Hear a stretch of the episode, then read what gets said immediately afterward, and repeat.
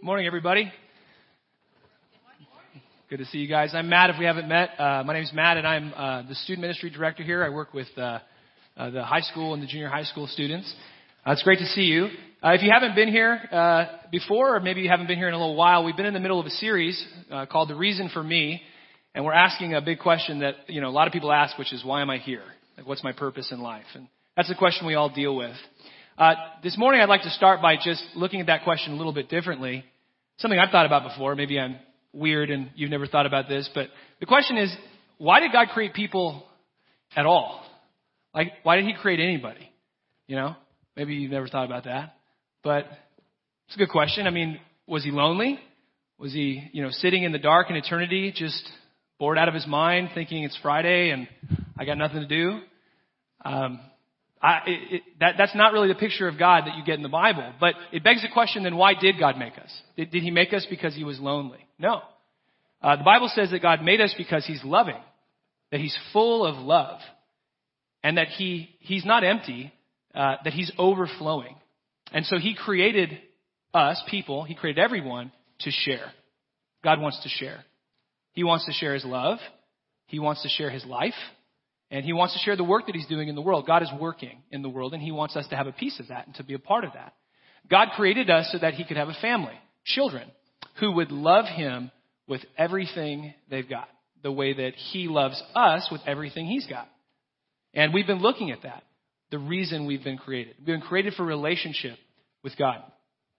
Last week we looked at why are you where you are? Why do you live where you do?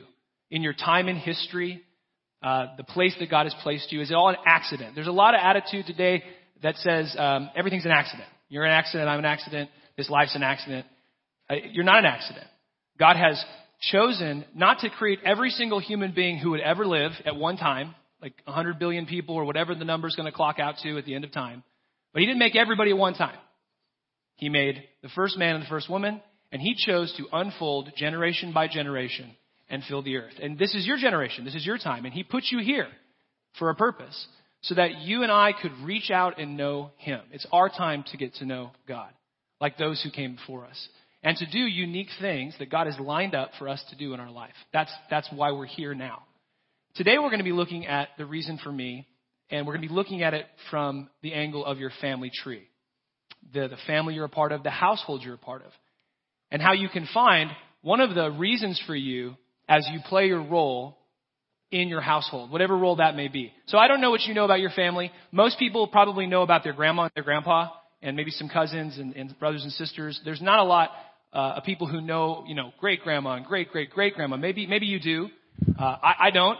Um, this is my grandpa and my grandma. This is my mom's parents.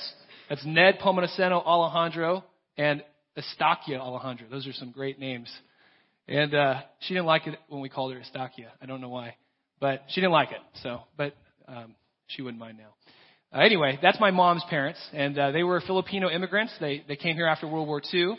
They uh, lived in Palm Springs, where they raised my mom and her uh, brothers. I was adopted, and that's why I don't look Filipino. But this is my dad's parents, and I look more like them. That's Richard and Patsy. Uh, he grew up in Arkansas. She grew up in Wyoming, and they met you know, World War II, as you can see, the sailor picture. Uh, he became a police officer, raised his family in Eagle Rock, California, retired in Coachella Valley.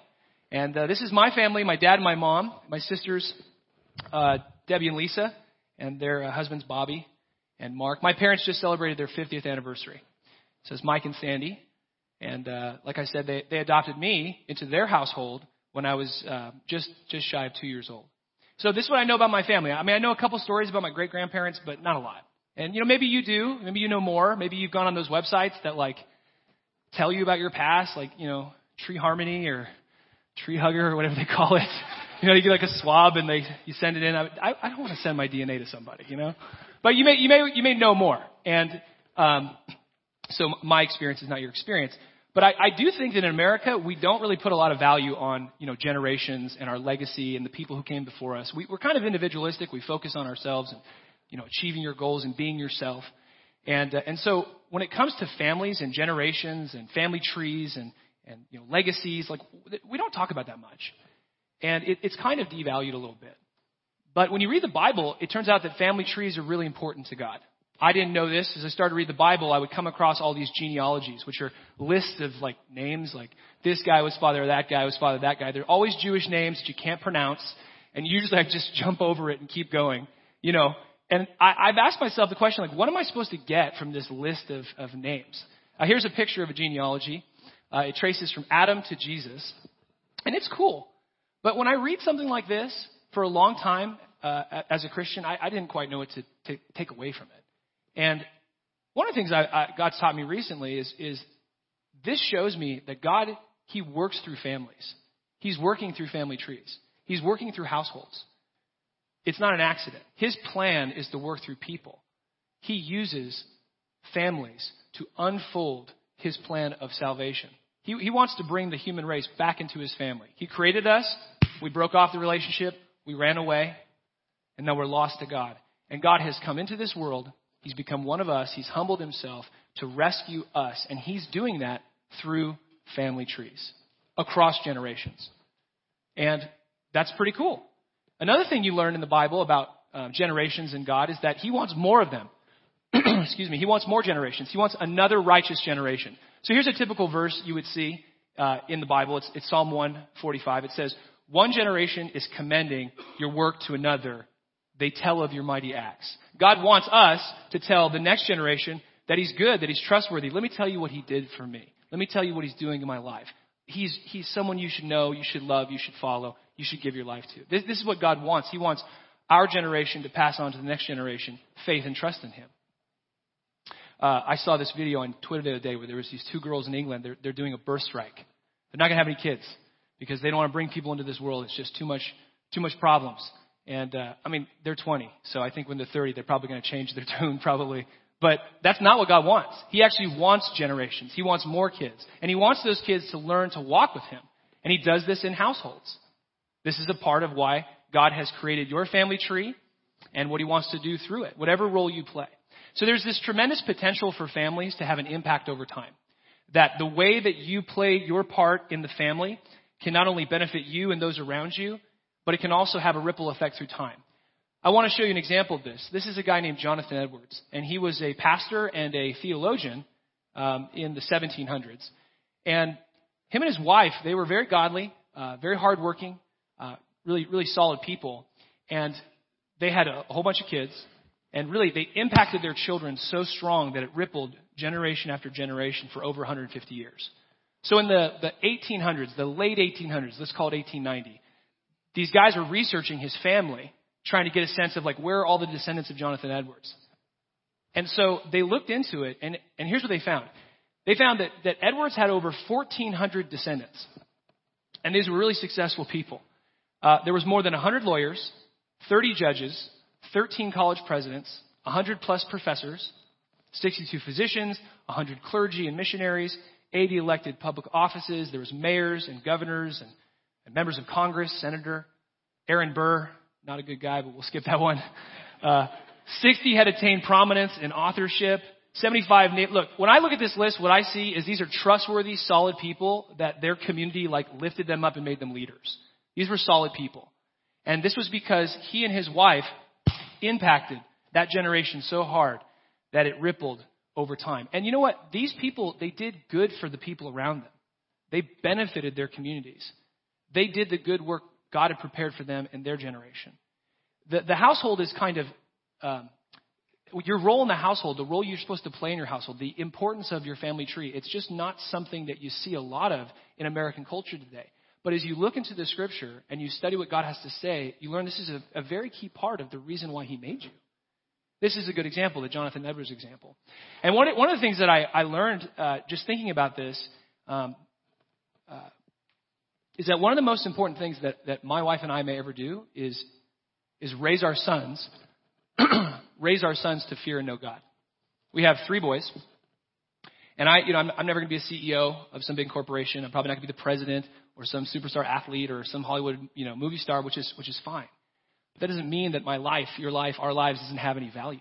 And in fact, the way that we impact our household and the next generation may be, it may turn out to be one of the most significant things that we ever do. And a great example of this that's always really stuck out to me is um, Margaret Thatcher. Uh, I teach history, so I'm into history. That's why I'm commenting about Aaron Burr and stuff like that. But this is Margaret Thatcher. If you know who she is, they called her the Iron Lady. She was the Prime Minister of England in the 70s and the 80s, like the President. And she took over at a really bad time when England was on a decline. I mean, they were divided as a nation. Uh, trash was piling up in major cities. They had really destroyed their economy. Their empire was crumbling. It was a bad time. And she became the leader.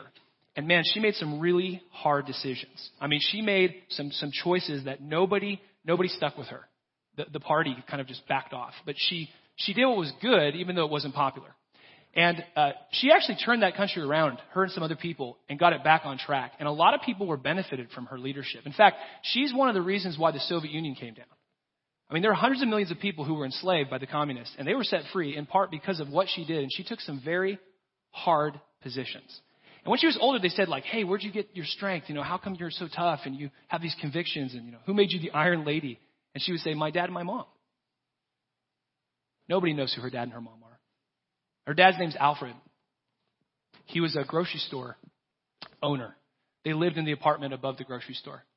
And at nighttime, she and her sister would see the people in the community come around the fireplace, the leaders in their community, and talk about how they could make their community better. He was a preacher, a local assemblyman, a local guy. But man, he imprinted his wife and, and him. They really invested in his daughter and their daughters. And it just turned out that they ended up being, she ended up being a prime minister. And she took the convictions and the faith that her father and mother passed on to her, and God used her to help a lot of people. So you just never know the impact you're going to have in your household. You just never know. And so what I'd like us to do is, is to look today at how we can maximize our impact in our household. Because it's a part of the reason for you. One of the special things you get to do as a Christian household is share Christ with other households. One of the things that God does is he uses households to spread Christianity. Oftentimes, you get the sense that, that people become Christian one at a time. It's kind of a, a thing of addition. But actually, and then that's great. That's how I became a Christian. But, but it's, it's far more typical for Christianity to grow through multiplication, for households to come to Christ. When a father or a mother, when the leaders of the household commit their lives to Christ, it impacts their kids, their parents, their aunts and uncles. That's, that's a very typical pattern. Your household can be a place where the gospel can be spread. So there's a couple verses in Acts I'd like to look at. So one of the verses in Acts is Acts 11:14. It says, "He will bring you a message through which you and all your household will be saved." Acts 16:15 says, "When she and the members of her household were baptized, she invited us to her home." Acts 16:31 says, "They replied, "Believe in the Lord Jesus and you will be saved, you and your household." Now it goes on like this as you, as you read the, the book of Acts is a record of the early church. And what you're watching is one person will go to another person, usually the husband or the father or the head of the home, or if there is no father, the, the leader, the matriarch.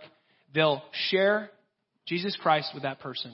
They'll put their faith in Christ, and then their kids and their grandparents and the surrounding people in the household, they'll follow as well. That happens typically. And that's something that God wants to do through our households. It's one of the reasons for where you are. And so, how do you do that?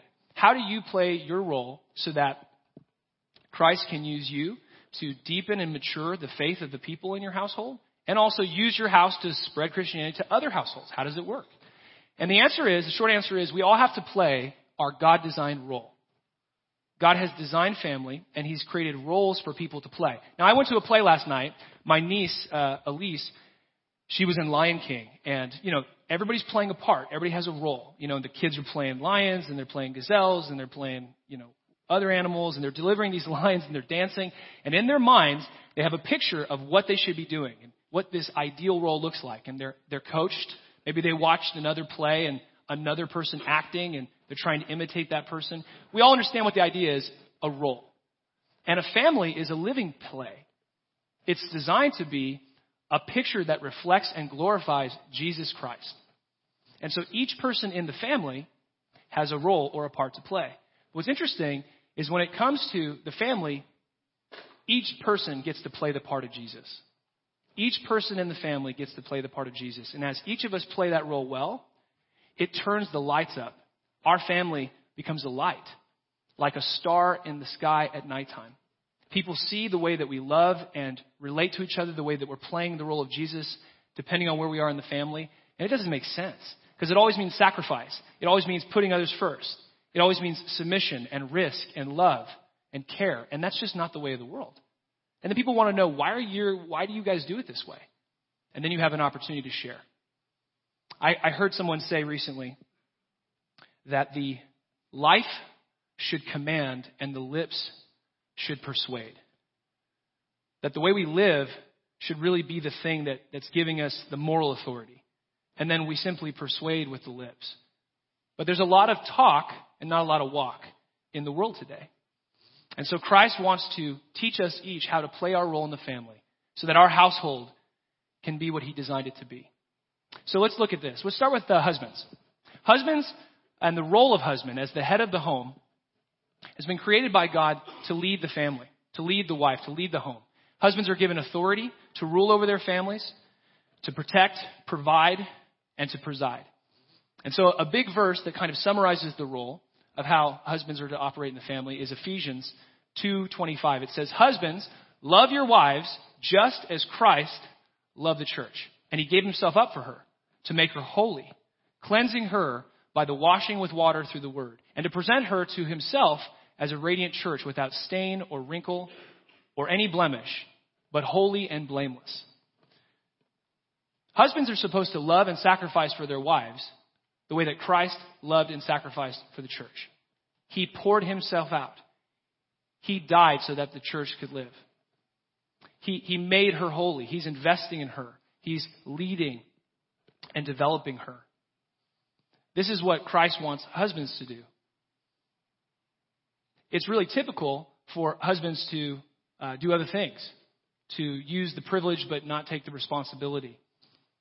But when we look at the model that God is giving us, we're supposed to be the ones who sacrifice for those that we lead. Jesus was talking to his disciples. He said, Hey, everybody who's in charge in this world, they lord it over the people that they lead. Right? They, they hammer them. They take the benefits. They give people the responsibility. They kind of domineering. That's not how it works in my kingdom. I'm a king and I came to serve, not to be served. I came to give my life as a ransom so anybody who wants to be great in my kingdom has to be the servant of all. And so in Christ, we see how husbands are to lead their families towards the things that are good and in a sacrificial way. But honestly, nowadays, there's a lot of uh, pushback to this idea. I mean, if I was to go into, uh, you know, almost any Starbucks and say, husbands should leave their wives as Christ loves the church, you know, I might get stoned. And that's because this is like totally controversial. And I've been thinking like, why is that? Why is it so controversial? Why is the idea of a husband playing the role of head, playing the role of leader so controversial? I think one of the reasons is people, they don't have a lot of good experiences. They've had some bad leaders in their lives. Another thing is, is that a lot of husbands, it's easy to kind of abdicate or just, you know, get passive and not really lead this way because it's hard and we don't know what to do. I mean, many people are, don't have fathers. Many people don't really know how to do it. You, you try. It's a huge risk to lead.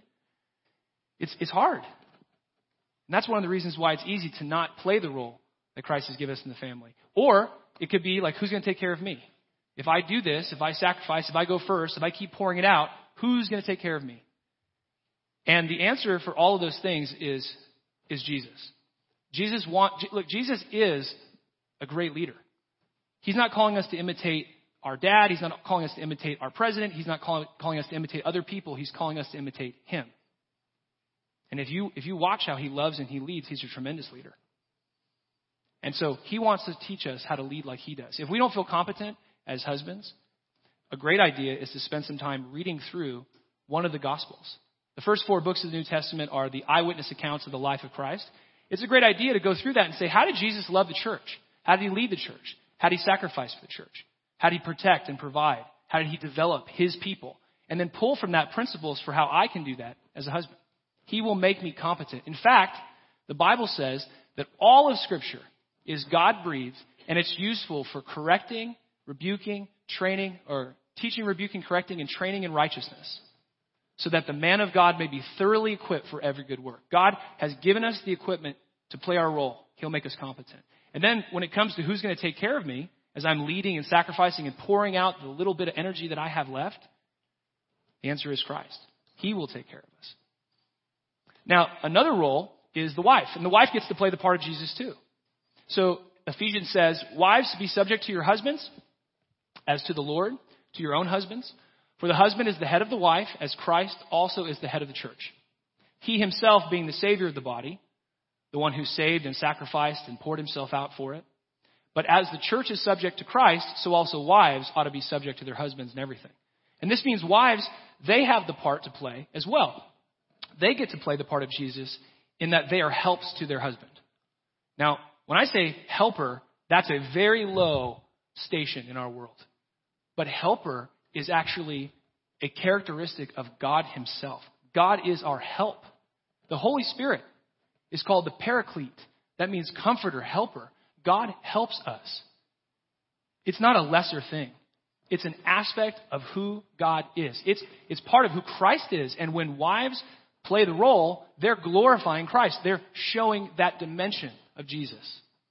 And so helpers use their power and their strength and their ability and their talents to help their husband as he leads the family towards the things of God.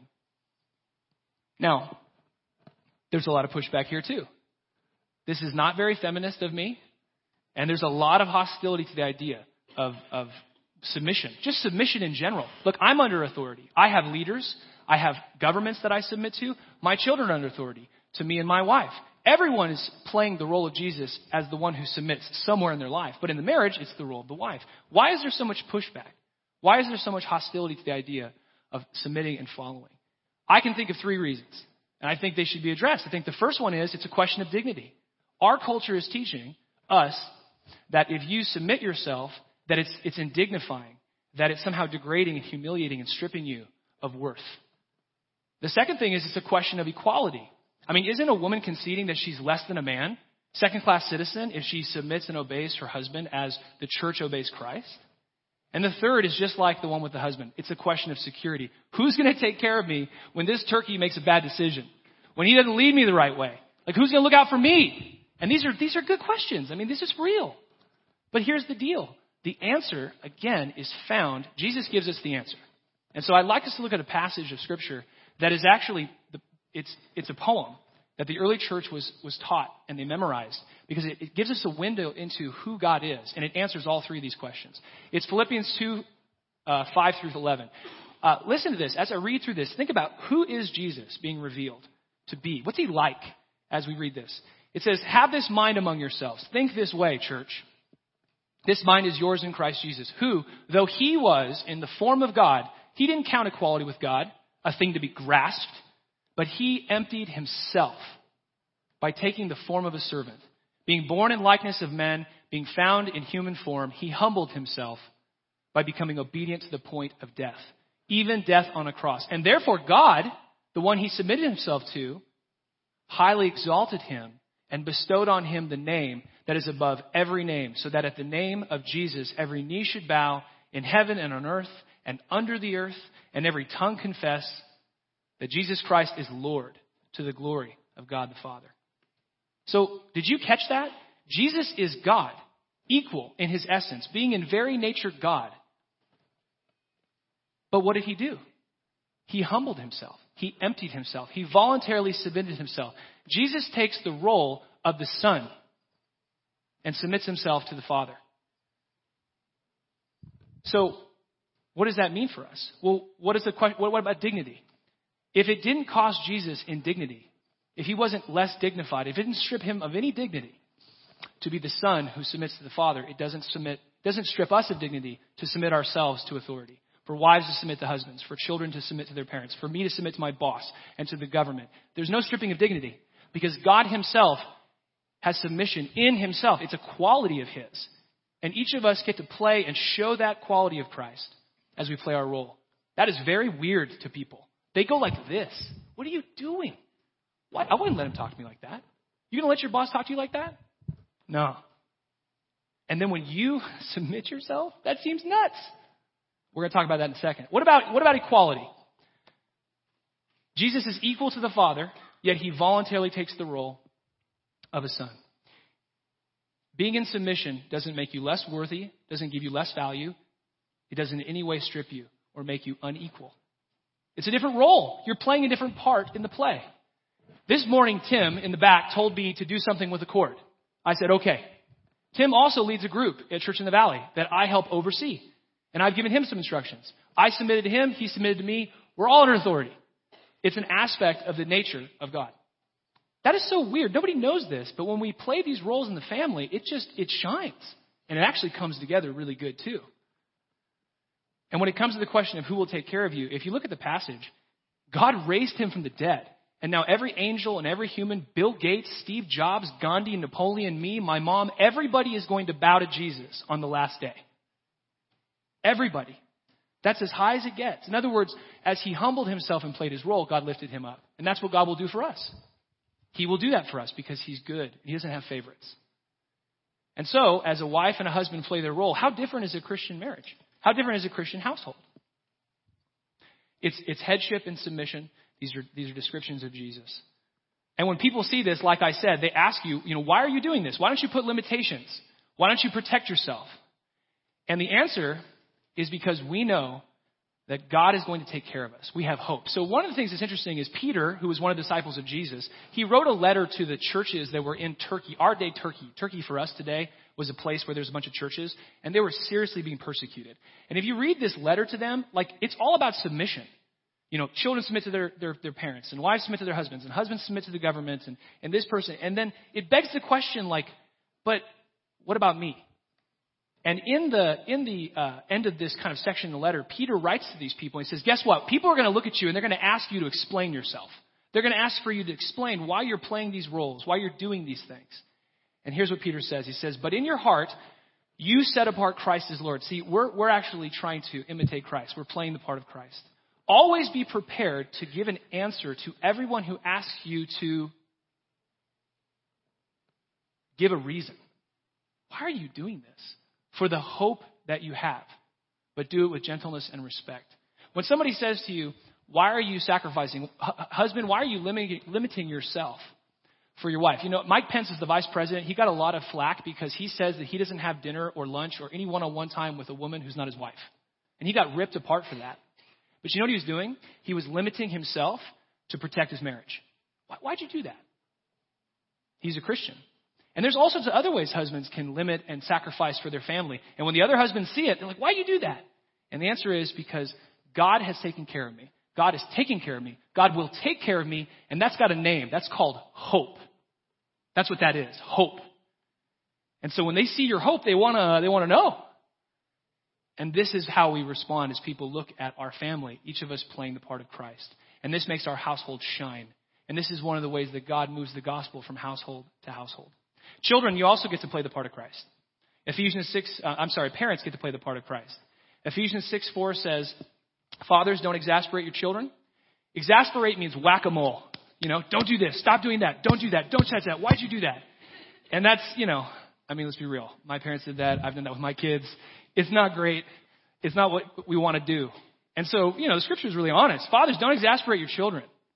Instead, bring them up in the training and instruction of the Lord. We get to play the part of Jesus as parents, fathers and sons, I'm sorry, uh, fathers and mothers. Um, Jesus is developing us. It said in that previous passage that he's, he's training us, he's, he's transforming us, he's making us holy, right? He's instructing and developing us spiritually. And we are doing that too with our kids. And that means we have to train them. That means we have to have a plan. Like in the next three months, what's something our kid needs to, to learn how to do? Or what are some things they need to learn in their head? And what are some things they don't really love very much that they've got to learn to love? And man, that's, that's hard. It's so much easier just to react. But when, when people see you intentionally training your children the way the Lord Jesus is developing his church, right? Where you have a plan, where you're, you're doing your best to, to really train up your kids, that stands out. That shines. Parents, they get to play the part of Jesus. Children get to play the part of Jesus. You get to submit to your parents and obey them and trust them and follow them and allow them to develop you the same way that Jesus submitted and trusted the Father.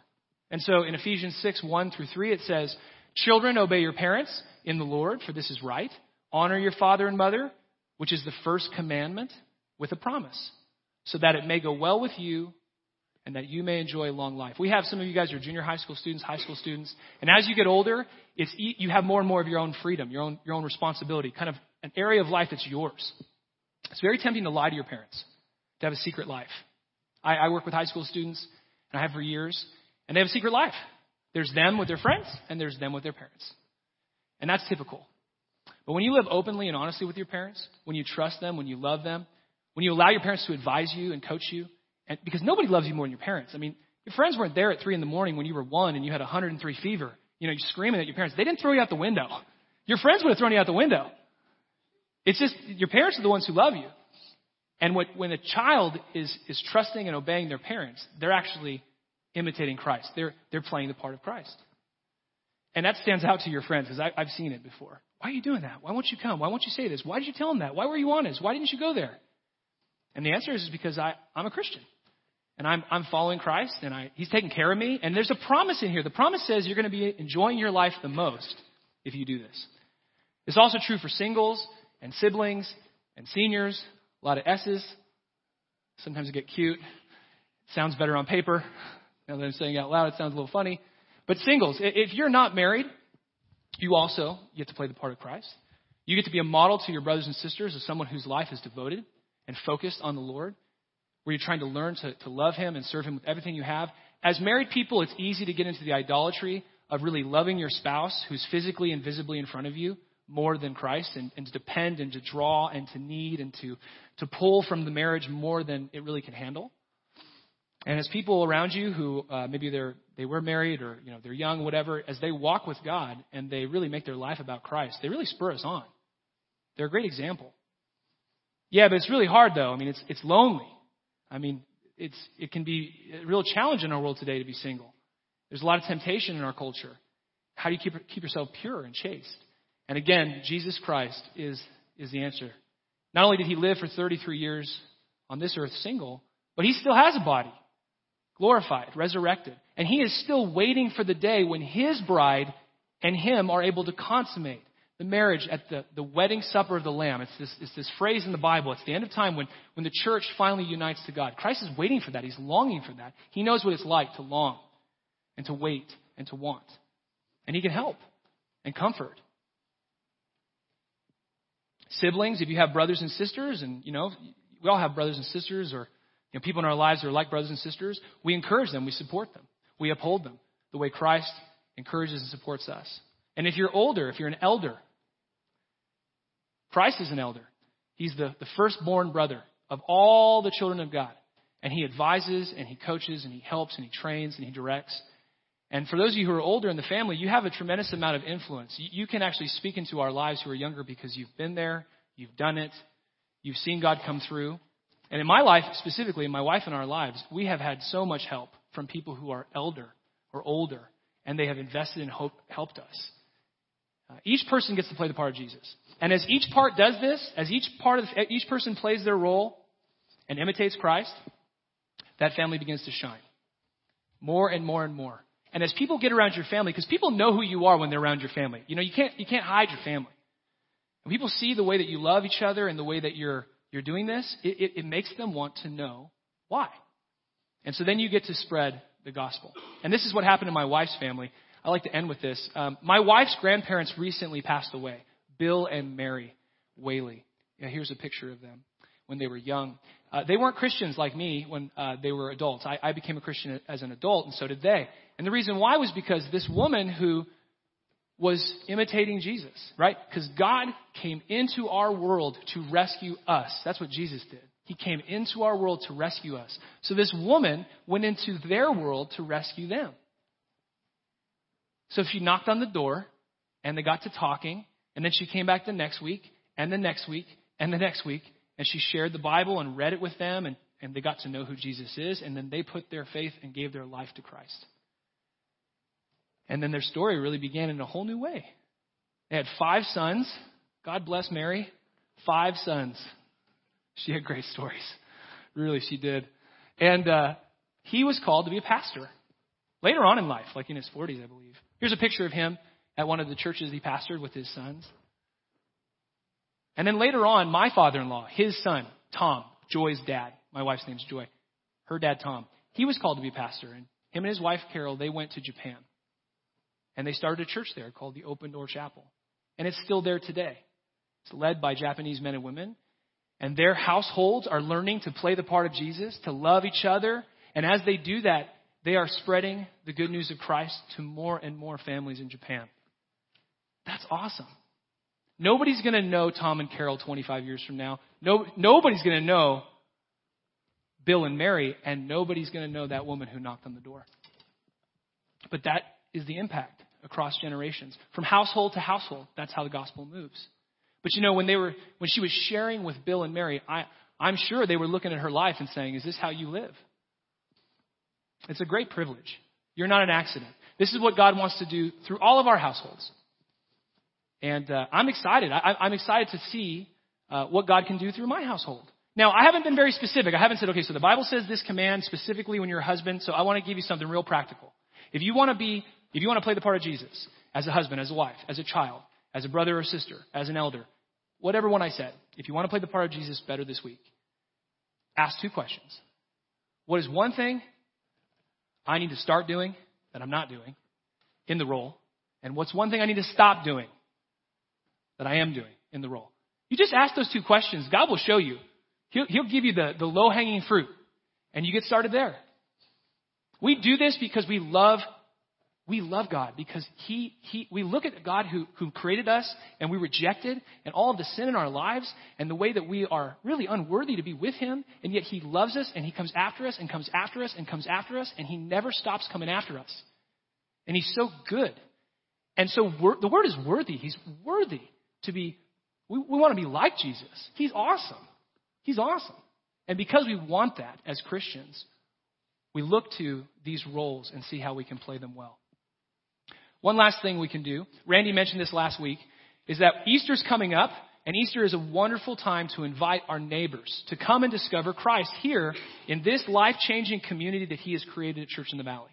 And all of us are connected to neighbors. We have relatives. There are people in our household. And you know what's interesting is when they ask, when surveyors ask questions of people who come to church or maybe will go to church, say, if someone invited you to go to church, would you come? They'd be like, oh yeah, in fact, most people who do end up coming to a church come because someone gave them a personal invitation. And it can be really scary to do that. And I just want to encourage you, you don't have to convince anybody. You don't have to push anybody. All you got to do is say five words. Would you like to come? It's a six weeks ish away. And so I want to encourage you to pray and ask God, who in my life right now am I not seeing that I could invite? Bring people in my path that I can invite. We want to, we want to double people. We, we, we want to fill this place up.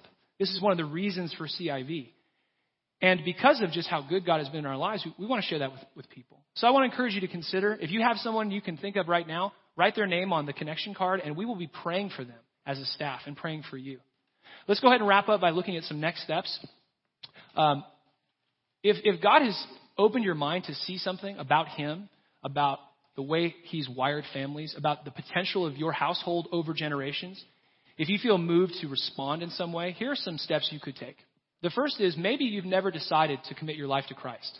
You, you, you, you've been around a while. You, you know uh, that you need a relationship with God. You want a relationship with God, and you're convinced that Christ is the one who can give that to you. We would love to help you take those first steps and commit your life to Christ. And you can let us know on the connection card, and we will we'll pray with you and help you. And uh, that may be what you need to do today. Don't wait. If you feel it tapping on your heart today, respond. Number two, choose a household role to play. You know, which one are you? Are you the son, the daughter, the brother, the sister, the mom, the dad? Which role are you? And then play that part like Jesus. What's one thing you need to start doing? One thing you need to stop. And then finally, who can you invite, which I just mentioned? Is there anybody that you can include in this church on Easter? Uh, it's been a privilege to talk to you. I hope this has been helpful. I want to pray and then we'll continue to sing.